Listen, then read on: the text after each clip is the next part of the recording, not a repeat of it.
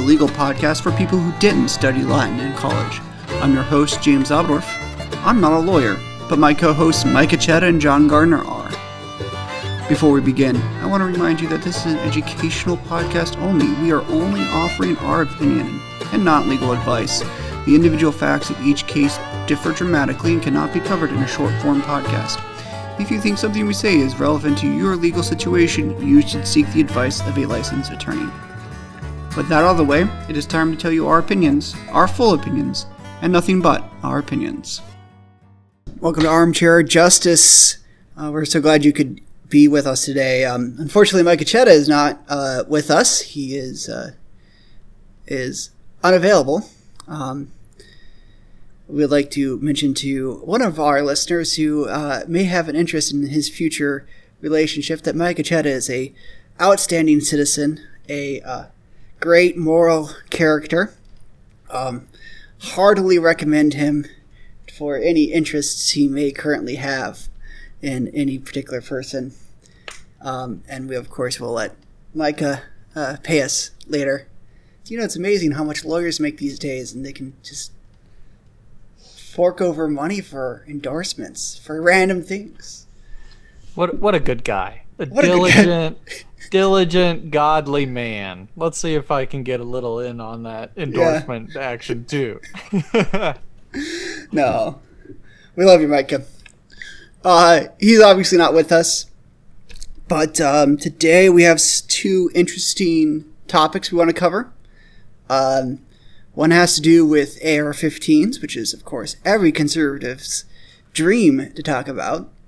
And the other one has to do with Nazis taking ancient artifacts away from from from the community uh, and yeah it's trying to make this into a indiana jones reference but i really can't. Uh, this is actually a case arising out of uh, in the supreme court about international law arising because the Nazi government took um, took possessions of a Jewish a group of Jewish people uh, who had a museum, and the question before the Supreme Court was, could the Supreme Court even hear this case? Again, we come back to all, our old friend standing. Does the, uh, the do we have standing?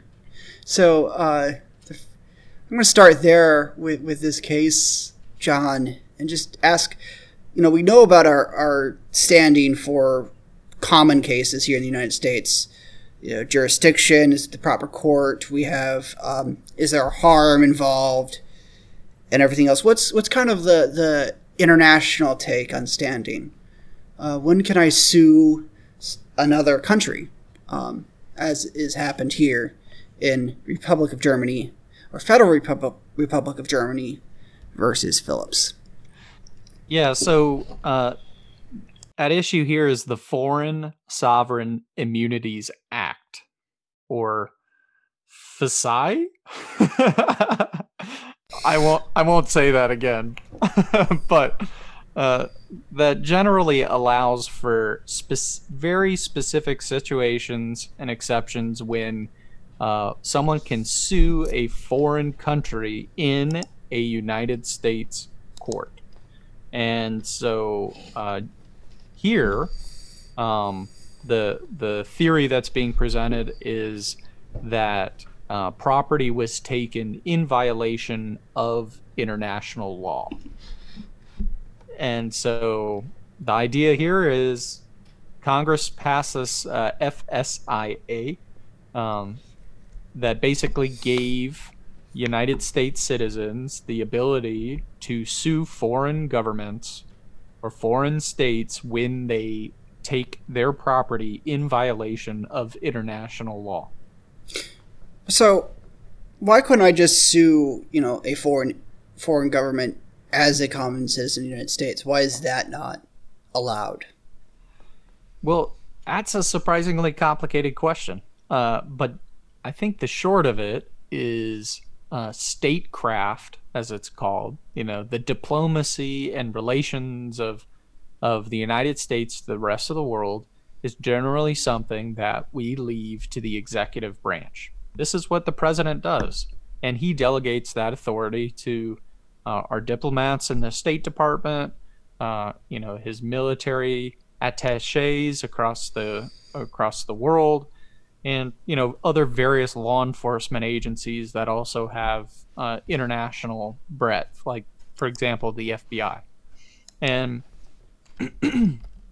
so the idea is you just don't want any Tom, Dick, and Harry being able to sue uh, a government of another country. And as such, when Congress passed this act, it, it created very limited circumstances in which a United States citizen could sue uh, another country in the United States. Reminds me of the uh, the quote from John Marshall um, that the that and I'm going to just paraphrase because it's not um, coming to top of my head. I read it last night in the the Wisdom of the Supreme Court from the University of Press of of uh, Oklahoma, a great book published in 19- 70s, um, but it quoted Ju- Ju- uh, Justice John Marshall saying that um, foreign power, foreign relations is the providence of the executive officer alone. Um, and, you know, it, it makes sense uh, that what might be illegal here may be legal in another country. So how do we how do we balance those those regularities? So in what cases though am I allowed? You know, if it's a violation of international law, I guess what's what's kind of the limitations on that international law? Is there categories of international law that I'm allowed that that that give me the ability to sue another foreign nation. And what's the what's the theory here? Why why did this the Supreme Court, the most uh, powerful court, why did it waste its time on a lawsuit that you know suing another country and are trying to apply our laws to it? Yeah, so uh, I think here what might be helpful in answering this question is to get into a little bit more of the facts of what the plaintiffs here are alleging. And here, uh, these are the heirs of um, uh, of a art consortium that existed in Germany uh, at the during the waning years of the Weimar Republic. So this is literally um, kind of as the Nazis were coming to power in Germany, and these uh, this art consortium owned these ancient relics from the Holy Roman Empire, uh, known as the Welfenschatz. This is when I wish we had Micah because I think he has he knows some German or the the correct pronunciation. But the idea being priceless historical artifacts that are kind of integral to German culture. And before the Nazis had taken power, uh, this art consortium had been selling some of these relics to um, countries all over the world, including the United States, where some of them are in Cleveland, Ohio. But uh, when the Nazis took over, uh, one of the chief uh, Nazi Nazi officers became interested in in getting these artifacts as a piece of German history, and therefore the plaintiffs allege that the, this officer forced or coerced them to sell these artifacts to the Nazis. And the plaintiffs say that this was an act of genocide under international law, and as such would give them standing to sue in a United States District Court. Now, Germany says, look, this isn't an act of genocide. Uh, this, at best, is considered a domestic taking, which is to say, this is a dispute within Germany, so international law doesn't apply. Um, and I think that's how we kind of get a a a, a, a cir- circle back to the answer to your question, and that might lodge us into a discussion of what the scope of international law is in relation to domestic law. But we'll see. I know there are um, oftentimes a lot of questions that arise around the idea of, you know, uh, even power to enforce a judgment. Um, you know, it, how does that happen? So if if if I'm as a, you know, let's say I sue sue the Federal Republic of Germany. Well, the Federal Republic of Germany has already said, um, as the case law points out, has already said, no, this is not. Uh, you do not deserve these relics back. Um, how would I? How would the America? How would America force Germany to to hand over something that they disagree they owe? Because I mean, Germany is a foreign is a is a sovereign nation. They're not beholden to the Supreme Court. I mean, it's not like uh, uh, Justice John Roberts is going to hold Angela Merkel in contempt of court and drag her to jail. Send over the FBI, kidnap her, and bring her back to the United States soil. Just just send Liam Neeson. Yeah, there we go. Well, I, I think your point raises, you know, uh, what the tensions that we see in what is a, a well cited but oft misunderstood concept in the law, which is jurisdiction. You know, what is the scope of a court's authority? That's what jurisdiction is. And there are different ways of rooting jurisdiction. Traditionally, jurisdiction is rooted by territory, which is to say the boundaries of the region that the court sits. So you've got a Supreme Court of South Carolina, of Indiana, of Virginia.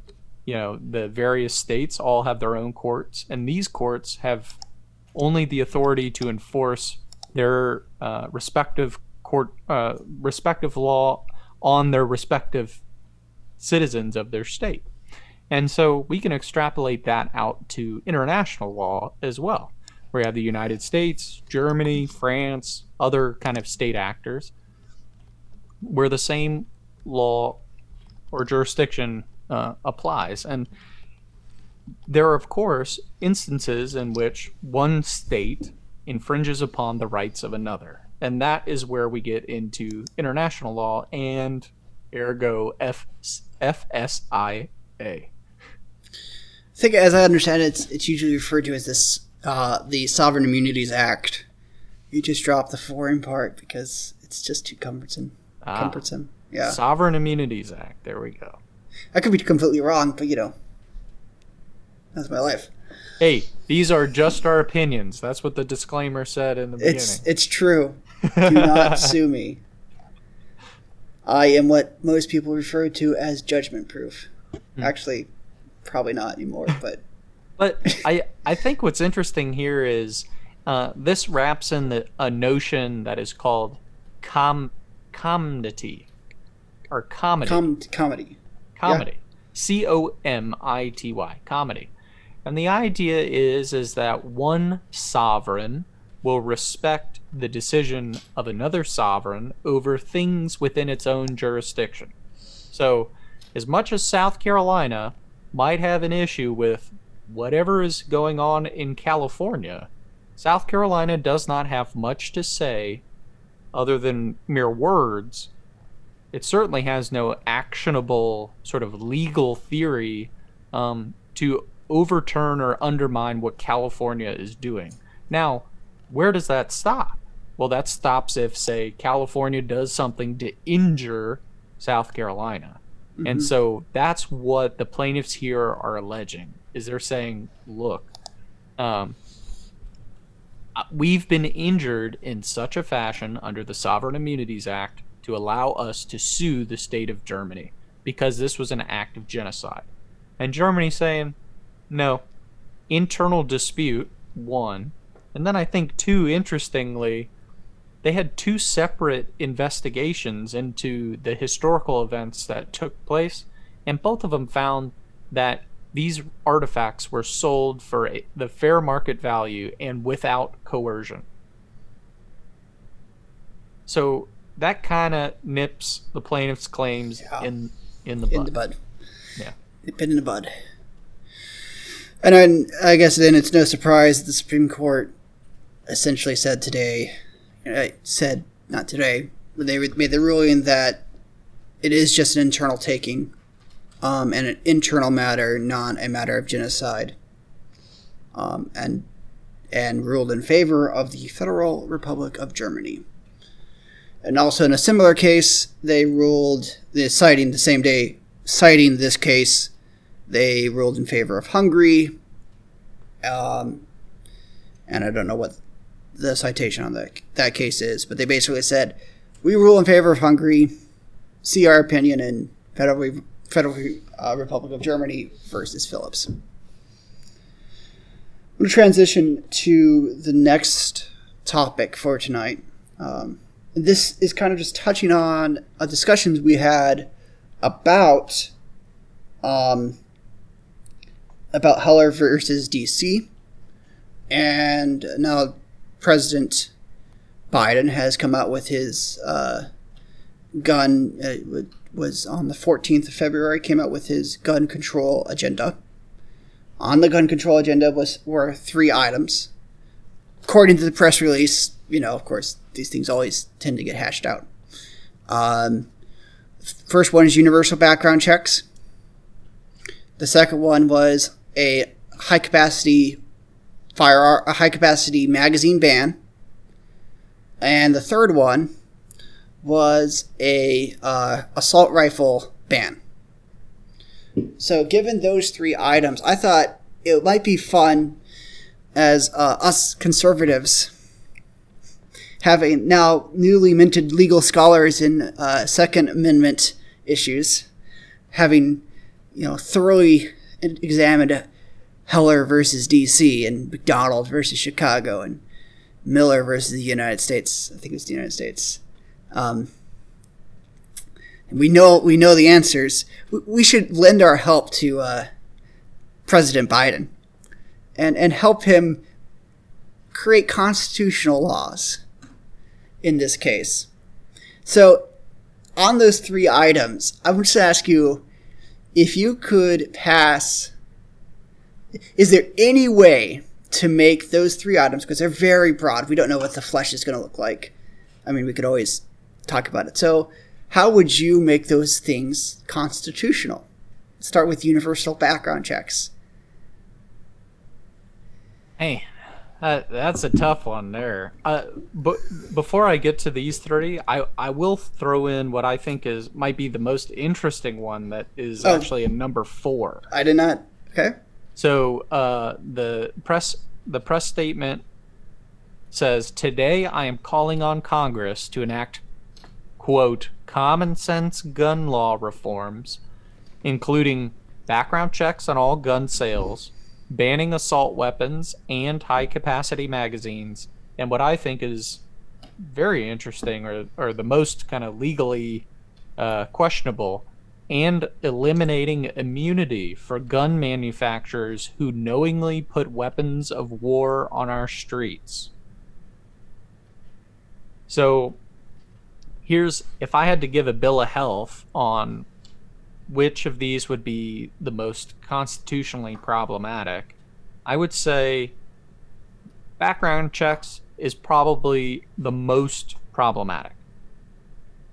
Uh, assault weapons has the potential of being the least problematic. Hmm. Now, this depends on how they define, obviously, assault weapons. I think this is where there's much consternation on the side of conservatives of well what do you mean?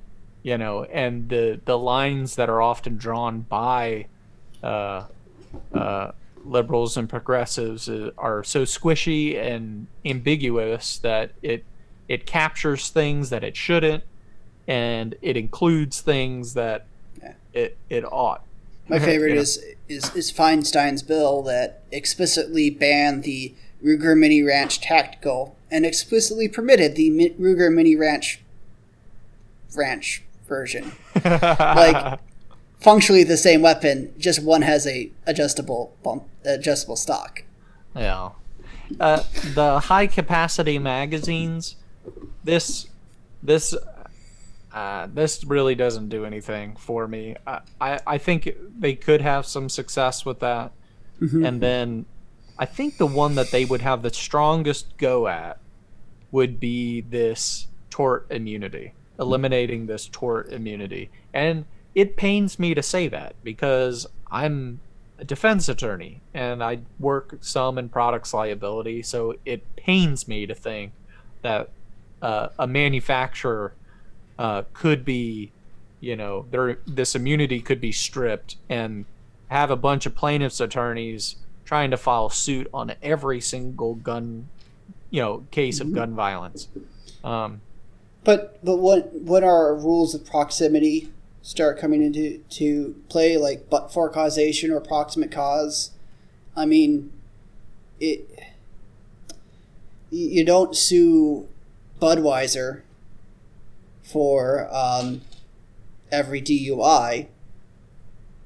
That doesn't happen. You know, every uh, it, it doesn't make sense to me that you would be able to sue uh, Remington because their shotgun was used in a murder.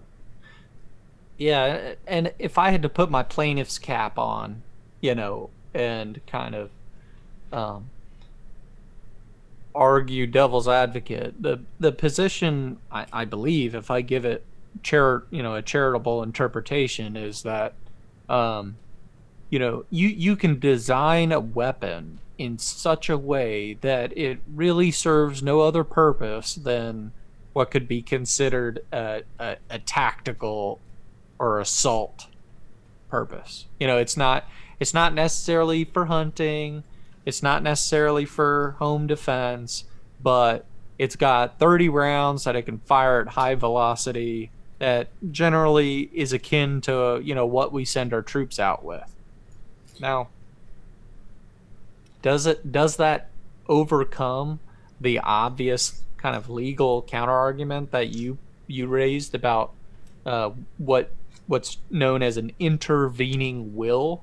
You know, generally you can't hold me responsible for the decision or the will of another person unless I'm in some special relationship to that person, right? Mhm. Like I I can't be held responsible for what Micah does. He's a good friend of mine, but that doesn't put me in a special relationship. Right. Now, my dog, I am responsible for what my dog does because that thing, she's a little piranha and she'll bite just about anything. And because I own my dog, you know, it's my responsibility to, to make sure it doesn't, Yeah. she doesn't bite someone or anything like that. Well, it, it would make sense to say if you know if I handed if I handed you a firearm, if I handed you a handgun and said go kill this guy, and you go and kill him, like this might be uh, why we have RICO laws, but you know that's that's pretty clear and shut. I should be held responsible for the murder,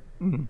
in But- addition to you. But you, So But- I think I, I, I think here the reason why I think the last one has the strongest legs, even though I think it's dead wrong, the reason why I think it has the strongest legs is because uh, tort law generally is uh, a consensus of the will of the people.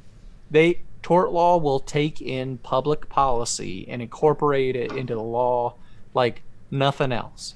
We saw this, for example, with drug ma- manufacturers. And traditional tort law categories made it so proving the causation of some of these adverse side effects of drugs that happen 20 or 30 years later was so complicated and complex that it was nearly impossible for those who were legitimately injured by these drugs to recover against these pharmaceutical manufacturers. So what did what did a lot of state and uh, Congresses do that uh, or state legislatures do? Well, they amended the tort law in their state to give specific standing. You know, whether it be for asbestos or opioids or you know all these sorts of things where it they, these causation issues routinely happen. Maybe we would see something similar with guns and gun manufacturers. so then my next question is and I, I, was surprised that he didn't necessarily call out the ending of um, financial, you know, uh, the government has a right to say uh, to regulate internet inter, interstate commerce, and one popular idea is to say that uh, you can't just deny credit card processing and banking to gun manufacturers because that involves interstate commerce. Um, you might have a dis- disparaging impact there, but um, I'm going to go now to this the assault weapons ban, and I know that in the 90s we had an assault weapons ban that expired in 2001, I believe, if I remember exactly correct. Um, uh, but since then, we've had both Heller versus DC and McDonald. And as we've discussed in Heller versus DC, and McDonald just applied Heller versus DC to the states, two things. First, in Heller, uh, you have a right to defend yourself with a firearm. It established your right um, to use a firearm in defense of yourself. Um, and, you know, in, in both cases, Heller and McDonald, we the, the Supreme Court said the state cannot issue, cannot get involved in erecting barriers to effective defense with a firearm. Uh, they cannot say you have to disassemble it in your home. So that was one thing. But also the other part that, that, that Heller did, it laid down this test. It said, hey, look, what does it mean by an arm? You know, in the Second Amendment. The arm, and as Scalia pointed out, Justice Scalia pointed out, an arm is any commonly available weapon that would be of military use. Um, it, it, those are the two the two prongs, right? It's a common, and the AR-15 is the most popular rifle, at least by sales, uh, out there. So couldn't you argue if this goes up in front of the Supreme Court hey, the AR-15 should be excluded, explicitly excluded, because it fits those both of those those criteria, right? It it was designed off of the M16, and it's the most it's commonly available. Everyone has. It's not like a, a tank or a nuclear warhead, right? Mm-hmm. Um, it's available to the rest of us. What, what would be the government's uh, response to that? if you were to hazard a guess as a, you know. Hmm. I I I think that that the more that they can characterize this as a public health crisis and then ride the sort of increasing uh, wave of public health consciousness, if I can call it that, concern, especially mm-hmm. around COVID and the uh, ability of government to continually kind of overreach where I'm, and I, I say overreach in the sense of where it has traditionally exercised authority in that process. And I think characterizing it as a public health issue as opposed to uh, a con a purely abstract constitutional right. I think that's the the sort of best argument against it. Now, do do I think that it will ultimately prevail? No. This is where I think having Amy Coney Barrett and Justice Kavanaugh uh, is going to start paying dividends. Yeah, and I mean there are. This, from my perspective, you know, I, I, um, I think there are issues that we should address with, from a public health perspective, with gun violence. I am not against us looking into that. Um, I personally think that the uh, that these type of legislative actions do more harm than good because they focus on the, the very minute cases instead of the the whole. It's like um, if you had an event where the ship was going down and there were, you know, 20 people trapped in the ship under the water and 200, 200 pe- uh, people trapped, or 2,000 probably the right ratio, trapped on the surface of the water, you spend your entire search and ref- rescue effort saving the 20 people trapped under in the ship below to let the rest of them drown because you know this is where we need to get. And i and i am all for saving lives where we can but mental health seems to be uh, a bigger cause than what we define as mass mass casualty events and these and these le- legislative actions are designed to take care of mass casualty events. The one question I had for you, and I was kind of shocked that you said this, but the universal background check. Why do you think that is the most um, strong or the, the, the, the strongest or the most anti-constitutional provision out there? What's the what's your thinking there? Because I would have guessed if I ranked them myself, I would have said that's one of the you know one of the weakest ones. Mm-hmm. The federal government should could have its own. You know, it already does a background check, so just expand that. What's your what's your argument there? Yeah, so uh, I think here, uh, I if you think it in pure abstract terms, it doesn't seem to raise any issues.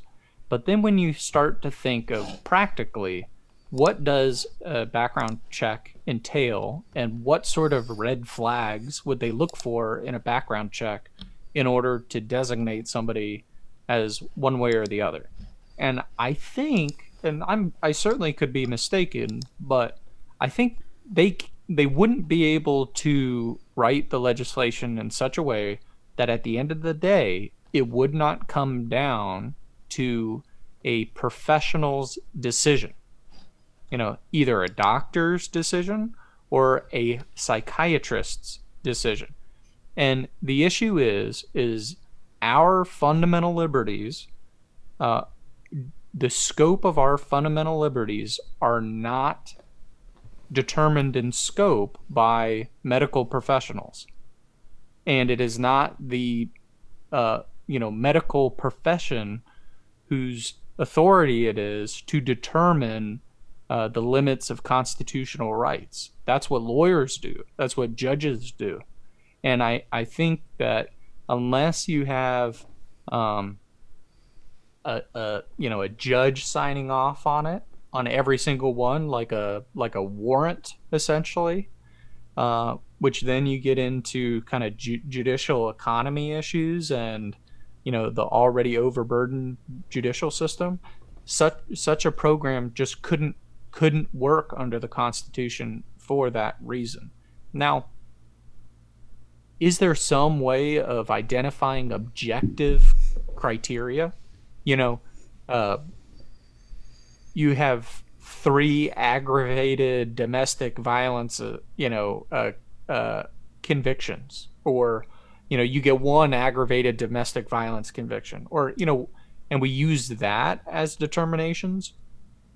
Maybe there's a, a stronger case there. But I think at the end of the day, to do it uh, uh, justice, if I can use the cliche, it would have to rely on the decision making of of uh, a professional, and that I don't think would work. Interesting. So, I kind of expected you to say something about the Fourth Amendment here, and unreasonable searches and seizures and how this would be a broad, you know, would be a broad search. But you seem to take it more in the re- the reins of our judicial rights. Our rights as citizens are the prov- providence of the, the legal system, not the medical system. Yeah, and I think I, I well, I mean, maybe I'm a little biased. I think it makes sense. Yeah. Uh, we have attorneys. That's that's what the whole legal profession is is studied and designed sure. to do is is to figure out what are these rights. Now, the other thing, and maybe I'll I'll take a little personal soapbox here for just a moment. I think one thing that's lost in much of these discussions is an understanding of where the right is generated from, right? Mm-hmm. Um, in in some sense, you get a lot of conservatives who go, "Man, this Constitution is my Bible, and because it is written there, it is true." And in some sense, that's true. Uh, but when you that isn't the full truth. That isn't the kind of plethora of truth. The reality is is that self-defense, the ability to arm and defend oneself is rooted in what I would call natural law. And I think this has been observed by many people. If you if you run at a mama bear and she's got bear cubs around her, you know for certain that that bear is going to attack you. You know, this desire to defend oneself and those closest to to us is ingrained in the very natural order of how the world works. And I think that that is the foundation upon which the Constitution recognizes our right to bear arms is an extension of that. And hmm. so is when we get lost in the abstract sort of discussions, we lose that sense of look, the schizophrenic, even as as crazy as this person might be as understood by society, has no less the right than the the the academic professor or you know knowledgeable learned man. So because we don't see distinctions in in mm-hmm. in uh, animal kingdom of the schizophrenic mama bear and the non-schizophrenic mama bear they all will defend themselves you know? So. And, and it's and it's one thing that i like to point out when talking about rights like this. You know if you read through the um, the federalist papers. A big point about their discussion about the rights was look what we need to defend rights not we don't need to defend the, the obvious rights the rights that no one would ever consider taking away from you. Hence in the first 10 amendments it does not state you have the right to live. The government can't just kill you because it wants to kill you.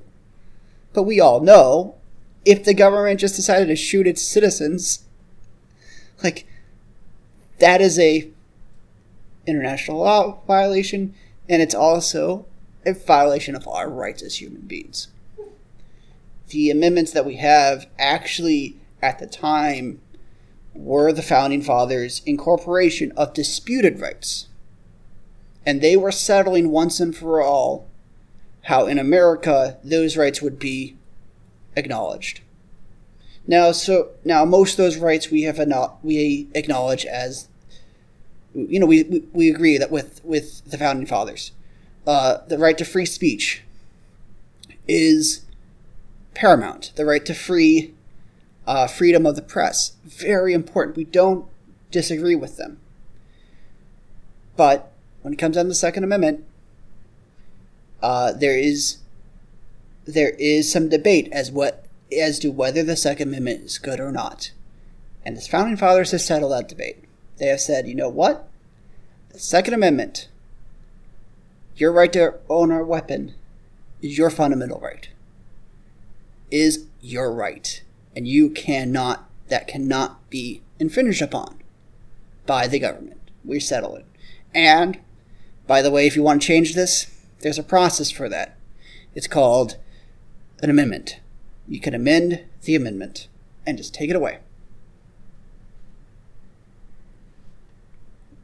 Well, I I can't put it better than that. I, I think you laid out the process well. I will leave with one practical, slightly, uh, uh, I don't know, pessimistic is the right word, but it, I think it's something I don't hear much in this discussion, and that's this. Right now, you know, you, you hear a lot about the statistic that there are more guns in the United States than there are people, you know. And and usually somebody who owns a gun doesn't just have one gun. They have several guns. Why do I bring this up? Well, that is an insurance policy on our national defense. What what do I mean by that? Look, when when we, I say the United States government tried to go into Pakistan and get a few thousand terrorists, this took tens and millions of dollars, tens of thousands of troops over t- decades of of armed conflict. Over a handful you know relatively of of people with weapons now think of the United States with its expansive land one of the largest geographic you know uh, countries in the world and it has way more guns than than you know Pakistan with its terrorists. So what I'm trying to illustrate there is it protects us from our foreign enemies because the you know the cost of you know really waging war is so high. So if I'm a foreign adversary, what I want is a bunch of Americans to say, "Nope, I don't need my guns anymore." So then, you know, they they can line themselves up. Now, should I be thinking like that? I don't know, but I think that is a consideration that I don't hear much in this discussion. So, Well, there's, there's my two cents. and certainly, as you read the Federalist Papers, was the consideration of the Federalists, the people who wrote the Constitution. You know, they said an effective defense against a standing army, whether that be a domestic standing army or a foreign standing army, is an armed militia. Thank you for listening to Armchair Justice. It's truly been a privilege to have you as a listener. Please subscribe or follow and leave us a review when you do. John Gardner and Micah Chetta are your co-hosts. The intro and exit music was Cats Searching for Truth by Nat Keefe and Hot Buttered Rum. I'm James Labrador, your host. Thank you for tuning in.